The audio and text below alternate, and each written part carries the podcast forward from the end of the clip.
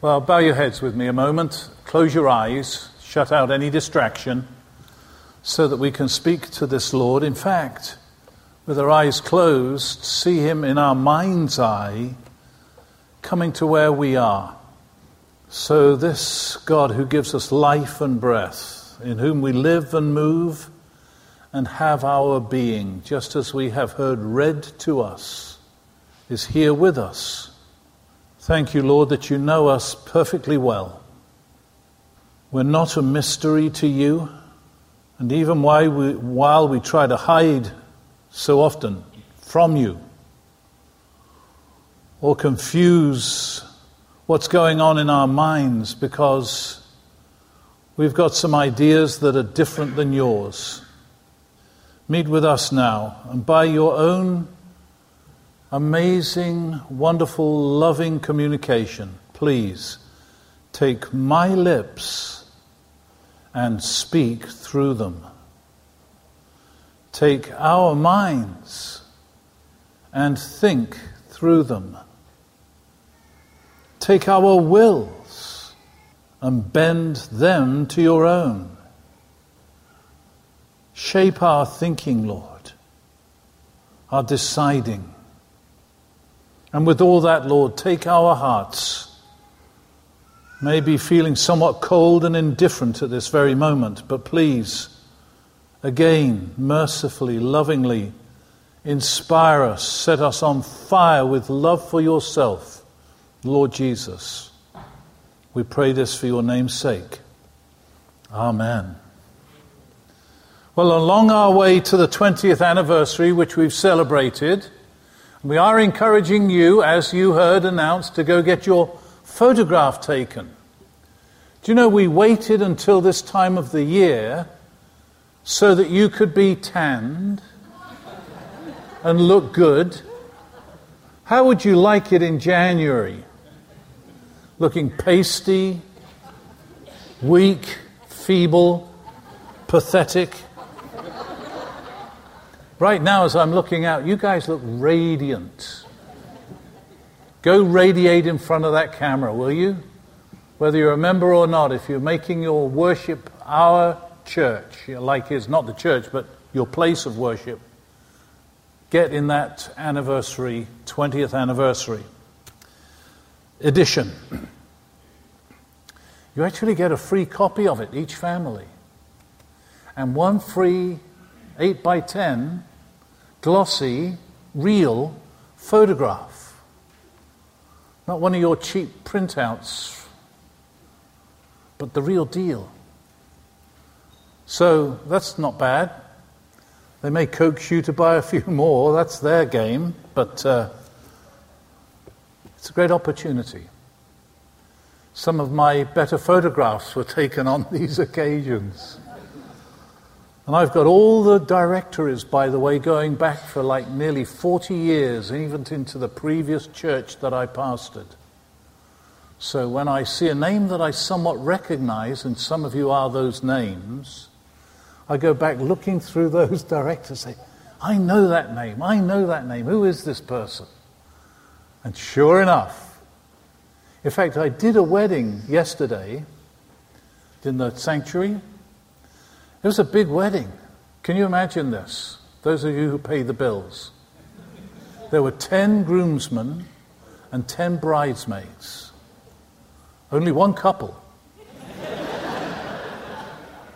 and a little guy who was the ring bearer, and a little girl who was the petal scatterer. What a deal. I mention that because this church really is an amazing cross section of people. We're not monochrome, and we're not all the same kind of people, but we've come to know and love the same Jesus. And He has transformed our lives no matter what we're like ourselves. That's the miracle of it. He changes us, not to make us all like the same sausage coming out of the sausage machine. Maybe I should say hot dog here in America. But according to how He's created us, His Spirit comes into us, and we become more than we ever could ever imagine. We're talking today about the power that makes a nation great. Well, you don't change a nation unless you change individuals. Unless individuals get it, nothing changes. So that power is individual, personal, and dynamic, and progressive in the sense that through us, the Lord touches other lives. I am who I am because the Lord used and still uses other people to help shape me. Not to make me like you. How miserable that would be if you were all like me. How miserable would it be if we were all like you? Just think of that. You couldn't escape yourself. Everywhere you look, there'd be another you. Wouldn't be very happy. So, Paul, in his transformation, a genius, a powerful intellect, a leader, an educated religious Jew, when he gets it that Jesus is alive, it doesn't matter where he is or what he's up to, that different Paul, that Paul who has now been made new by the Lord in his life, begins to touch other lives. Even when he's standing around apparently doing nothing. Look at page two in your service sheet if you, uh, because it gives you the text in front of you, most everything I'm going to be talking about. And look how it begins, verse 16 of chapter 17, while Paul was waiting. He was waiting for Silas and Timothy. The previous verse, if you had, if you've got your own Bibles, you can see it. Verse 15 says this The men who escorted Paul brought him to Athens and then left with instructions for Silas and Timothy to join him as soon as possible. So the folks who brought Paul down to Athens were left with the message from Paul to take back to Silas and Timothy as soon as you're able, come and join me. They'd been left behind in a town called Berea, where God was doing some remarkable things. And while Paul moved on, Silas and Timothy stayed behind to kind of follow up what had been stirred up. So Paul's in Athens, and while he was waiting there, I could name that the sermon, while he was waiting. That is for them, Silas and Timothy. What happened? While he was standing around, waiting. In Athens, he was greatly distressed to see that the city was full of idols. So, what he was looking at, the, the uh, old King James Version, the, one of the first, trans- I, I think maybe close to the first translation of the Bible into English, was under the leadership and authority of King James I in England. That's why they call it the King James Version of the Bible. And it was multiplied in English and printed in English, Elizabethan English, uh, the old fashioned English. But it says he was stirred in his heart, in his spirit. Stirred. Here it says, concerning his attitude at what he saw, that he was distressed, greatly distressed. Do you get upset with what you see around and about today in our country? What you see on your iPhone? What you see on the television or just going on on the streets? You concerned what your kids are learning in school? Do you see what's going on? You concerned with what the courts, the politicians are doing? What do you do about it? Do you stew? That's S T W, stew. Sort of just let it all percolate in you and contaminate your soul and your spirit. You get stirred. You get full of anguish at what you see and what's going on. What do you do with that? Well, look what Paul did. He engaged. Verse 17.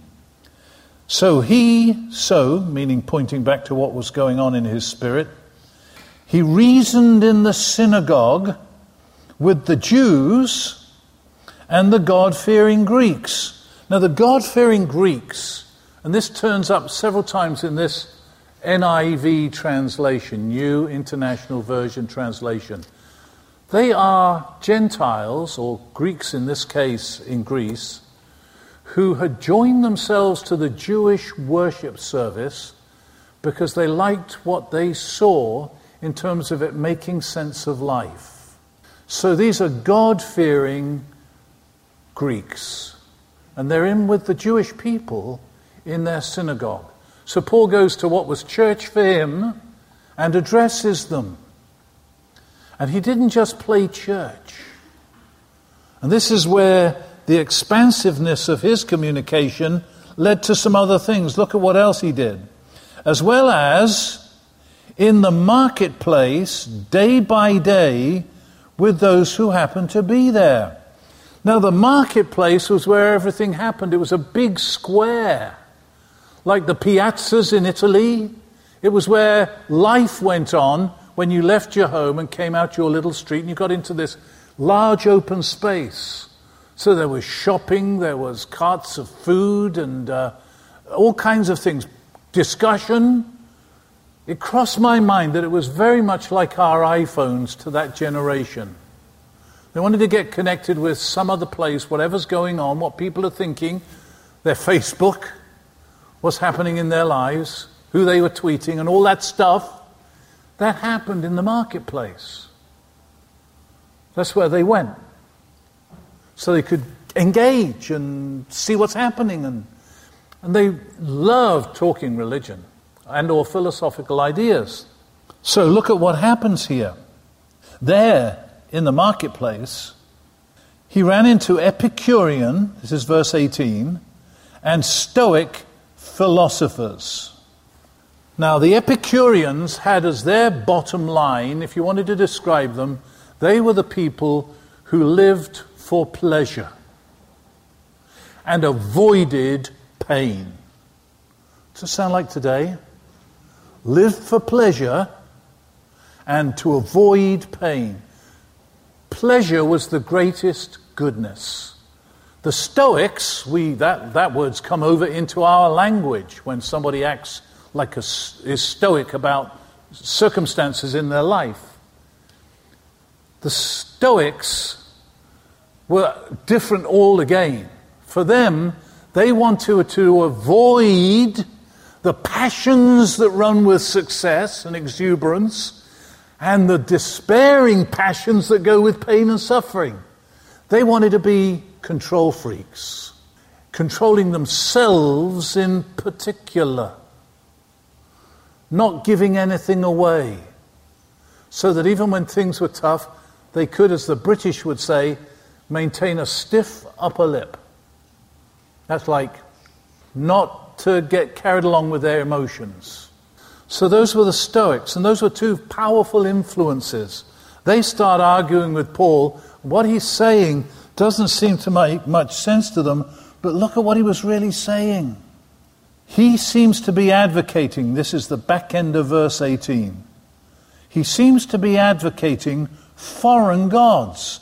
They said this because Paul was preaching the good news about Jesus and the resurrection. So that's his bottom line.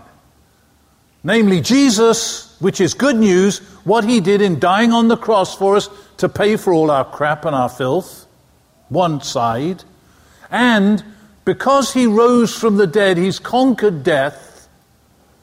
He's alive forevermore, present here with us spiritually, so that we can entrust ourselves to him. The good news of Jesus and the resurrection of Jesus. Do you know what that led to? If he'd have been down in Mellon Square doing this, it's like they took him to a meeting of the city council, because that's who the Areopagus is. This group takes him, look at verse 19, they took him and brought him to a meeting of the Areopagus. The Areopagus took place at the base of what we now call the Acropolis in in Athens. Paul had been walking around the old Acropolis when all those temples, those ruins that you now see, were absolutely crisp, beautiful, magnificent. That's where he saw all the idol worship and all the idols. And when he starts speaking to the people down in the marketplace, they take him to a smaller hill called Mars Hill.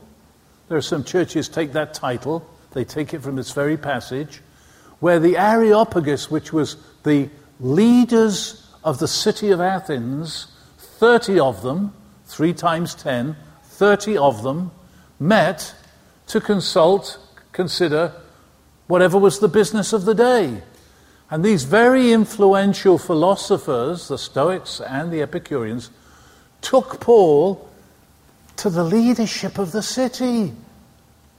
And all this while he was waiting, standing around. Paul was standing around waiting for these guys to arrive, but he wasn't sort of thinking, oh, oh, oh, oh, about them. He was looking around and saying, whoa, this is a mess. And as he starts addressing the mess, they take him to the leaders of the mess. And now he's speaking to the leadership of the city. I've read several biographies of Dr. Billy Graham, and he has addressed and spoken to most of the leaders of the world in his day. And in chatting with him personally on one occasion, not to show off, but he was looking for some advice from me. You know that wasn't true. I said, Aren't you intimidated when you sit down and speak with the president of this country or the king of this country. I mean, he had tea with the Queen of England back when I was a teenager, met with Sir Winston Churchill. I mean, he was, and he was only a young guy in his 30s in those days. He was meeting all these top draw English people. I said, weren't you ever imitate, uh, intimidated to the point that you backed off from what you had to say? What was in your heart? And this is what he said almost word for word. He said, I would be afraid if I did that, that God would turn my lips to clay and that he would take his hand off me. So he always took opportunity to speak up for the Lord no matter who was his audience. That's Paul. He didn't back down. He went for it. In fact, look at the word that's used here.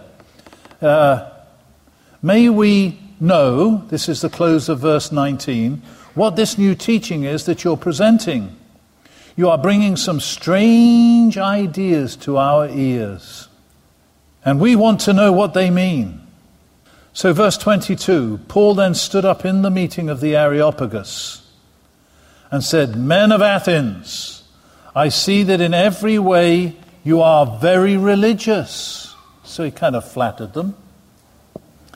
For as I walked around looking carefully at your objects of worship, I even found an altar with this inscription to the unknown God. And that was his touchstone. He was going to take that idea of an unknown God and say, This God who you say you don't know, I'm going to come and tell you about. But that's not what he said exactly. Look at this, because that's where the power is. He said, Men of Athens, I see that in every way you are religious. So I found an altar with this inscription to an unknown God. Now, what you worship as something unknown, I am going to proclaim to you. That word proclaim is a strong word. It's not like I'm going to share some other ideas. Proclamation is an a very direct means of communication. You see the way I'm speaking to you. You, got any, you know that I'm really speaking to you and that I have some conviction about what it is I'm saying here. Well, Paul, rather than in some sort of mealy mouthed, sort of nonchalant, like didn't want to look like he knew what was going on and sort of put his hands in his, I don't know if he had pockets on his, whatever he wore in those days, but yeah, I'm, it's kind of like, you hear guys stand up and say, it's kind of like, uh, you know, and they, it's like we don't want to say it. Like we want to say it's kind of like, you know, it wasn't kind of like anything when he spoke. It was exactly what he meant to say. He was proclaiming. Do you know there is power in boldness? Not belligerence, not ignorance, offensive behavior, but good old fashioned, straight ahead, I'm telling you the truth. Whenever you hear a politician say, to make myself clear, and then you listen, you say, Yeah, brother, you, yeah, that's very clear. Like you don't believe anything they say. Anyway, so he's proclaiming. And what he does is start off with this God that they call the unknown God. That was his connection. And who you say is unknown, that God I'm going to make known to you. I'm going to proclaim to you. Why could he say that? Because our God has revealed himself. This isn't speculation. This isn't all these chaps and chapesses chatting around in the marketplace talking to each other about, well, I've got this idea. Oh, and you've got that idea. And listen what he says. It's not that kind of conversation. God has made himself known. And the ultimate revelation of God is Jesus. Because he came amongst us in Jesus spoke to us so that when Jesus spoke, he said, The words that I speak aren't mine. I'm speaking from the Father. He said, When you have seen me, you have seen the Father. When you are connected to me, you're connected to the Father. The Father and I are one. So the ultimate revelation, and the, revel- the ultimate revelation of God's love is God so loving the world that he gives us his Son. That's a revelation. It's not just an action on God's part, it is that. It's powerful. But in it, what is He revealing of Himself? That He loves us, loves us enough to send His Son to die for us. What kind of love is this? I was telling the guy who was getting married yesterday that he's to love his bride. I said it in front of a couple of hundred people.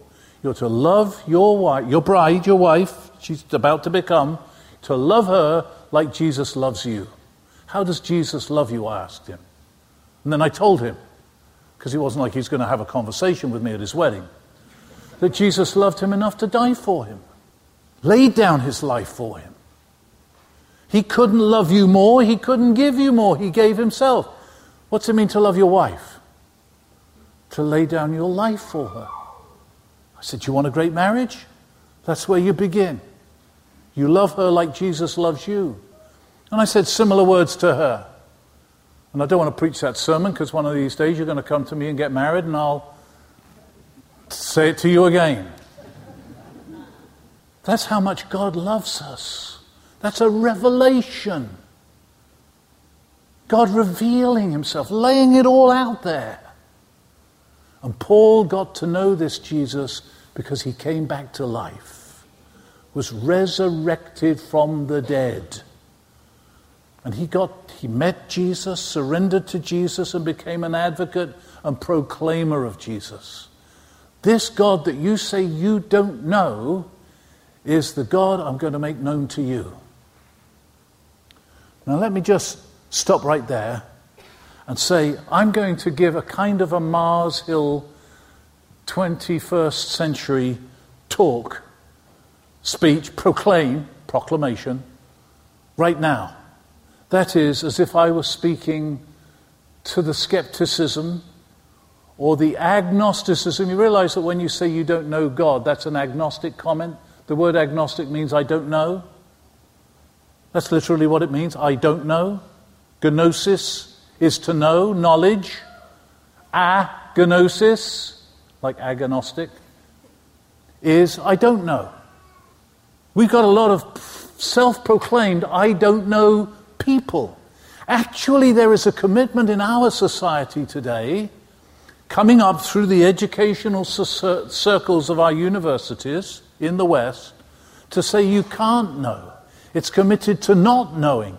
It's not just I don't know, it's a commitment not to know because they don't believe you can know. And so they are they say they're agnostic, and I keep saying to you, an agnostic is really an atheist who hasn't got the guts to say he's an atheist. Because the end result of being an agnostic is to act like an atheist. Because you don't know, so you behave like you don't know, and therefore God has no influence in your life, and you're behaving like an atheist. Like there is no God in your life, because you can't know Him. So there's no really big difference other than you got different labels. Listen to this conversation. Back when I was a young guy with a band, now I have to tell you this. That is like yesterday to me. Got it? When you look at me, it doesn't look like yesterday when all my troubles were so far away. It doesn't look like yesterday, but it feels like it to me. And I was undercover, I was already theologically trained, uh, ordained, served a couple of churches as a youth minister in England, was hanging over, out over here with my guitar. And so you get into conversations with students, or you're listening on their conversations, because there was a lot of it in those days. Immense reaction on the university campuses with what was going on in Vietnam. The guy used to sing with me had to go fly helicopters in Vietnam, so I lost my kind of Simon and Garfunkel buddy.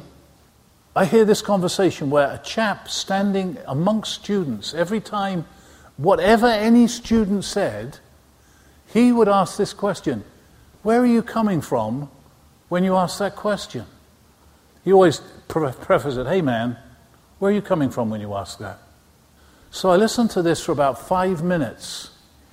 And then I said to him, Hey man, where are you coming from when you ask that question? He said, I don't know. So, and I knew the game he was, immediately I knew his game. So I asked him, well, how do you know you don't know? What do you think he said? I don't know, I don't know. Yeah, you got it. I don't know that I don't know. So what do you think I asked him? How do you know you don't know that you don't know? I don't know. I don't know that I don't know that I don't know that I don't know. I could be out and across the parking lot adding on the I don't knows.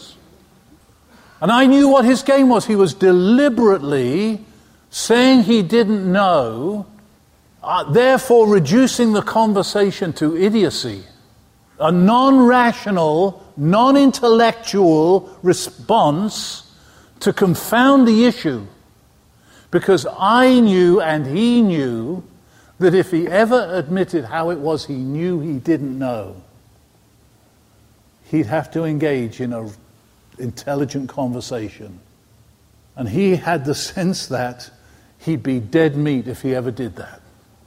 Agnosticism, deliberate. One of the gods, it is the big god. They had a god just like this in Greece, and I've seen images of it. It's sex. So Aphrodite, and they made images in their mind's eye of Aphrodite. And it turns out to be, they thought it looked beautiful and sexy, but it's a female body that's all breasts, like their big sex symbol. Though they're still there, not upon the Acropolis, but you see them in museums around Greece. I've been there, I've seen them. Sex, that's our primary God today. Don't you mess with my sexual tastes, my sexual behavior, whether it's heterosexual, whether it's bisexual or homosexual. Don't you mess with my sexual preferences, my behaviors. It's like hands off. Denny Pattyn was speaking here not long ago, who's the creator of the silver ring thing. I'm wearing that silver ring right here.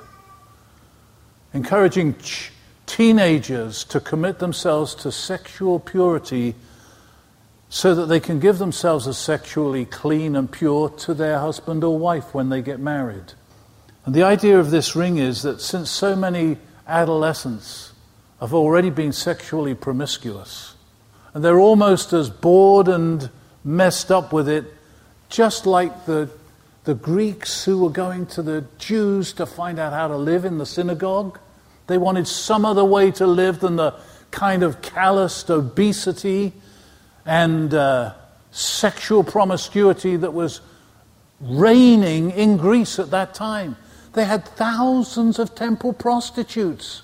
They turned their sex into an act of worship in a temple. Seriously. It's very little different for us today. So, what we can get on our iPhones, what we can talk about, clubs that we belong to, behaviors that we manifest, sex is the driver, whether it's fashion, how we wear our clothes, how we present ourselves. It's like God, a God, an idol. So you start talking to students again about Jesus and how he can transform people and change their lives, change our society, the power that makes a nation great. One person at a time communicated to the next person. I was with my band at the Kent State University several weeks before the shootings of the students there, for those of you who are old enough to remember it shot dead on campus by National Guard, armed National Guard, because the fear was some of these students, weathermen they were called, were armed. So I'm performing several weeks before that all happened with my band on campus, open concert. And when we're done and we've talked about Jesus, first half secular music to draw them in, second half sounding like the first half, but we're talking about our faith and what God's done in our lives, and then we talk about that, and then ask them to sign cards if they will, if they want to know more about it.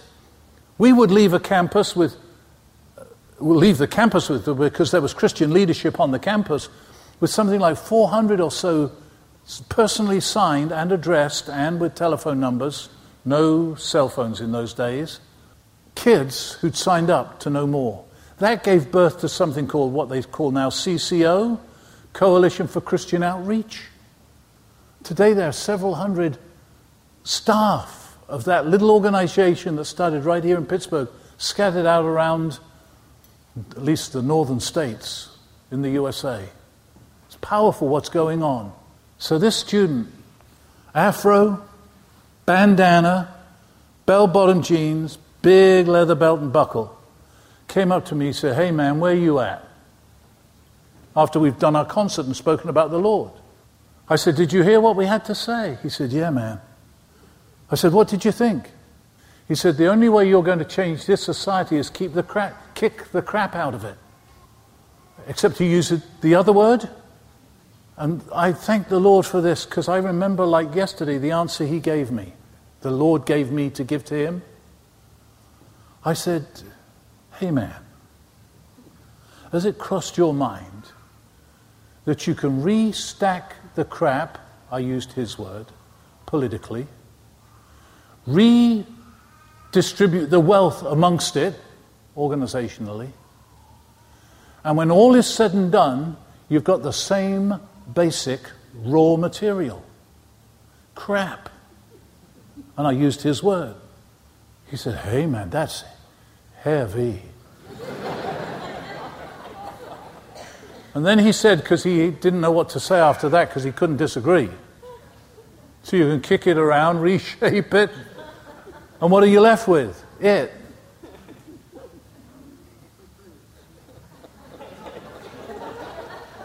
He said, I'll tell you what, he said, I'll kick the crap out of it and you can put it get back together your way. Because he was committed to some kind of rebellious act. And I said, Don't you realize that what we're talking about is the power of Jesus to change you from the inside? I said, Outside of my knowing Jesus, I'd be full of crap. I'd be as crappy as the next guy. But Jesus changes that. That's what he's about. That's the power. He changes that. So I don't know where you're coming from right now, one at a time. But Jesus is the power to change all that. So it's about Jesus, and he is alive. It comes back to that. What was Paul speaking about in the marketplace? He wasn't speaking to Molly, the leader of the band, to quote another Beatles song. He was speaking about Jesus, the good news of Jesus, and the resurrection that is of Jesus. And that Jesus is here. Let's talk to him. So, you got stuff in your life that you'd like to hand over to him that he might transform you. Get real with Jesus. There's nothing you're up to, whether in your head or your heart or with your life, that he doesn't know about and hasn't, in dying on the cross and then having been killed on our behalf, bearing all the judgment we deserve, walked out living, powerful, present everywhere by his Spirit. There's not a thing that he can't handle, not a failure he can't redeem, that is, rescue back. Not a life that he can't fill with optimism, as depressed as you may be, whatever's defeating you, warping you. He has the power. And He loves you so that you can come to Him.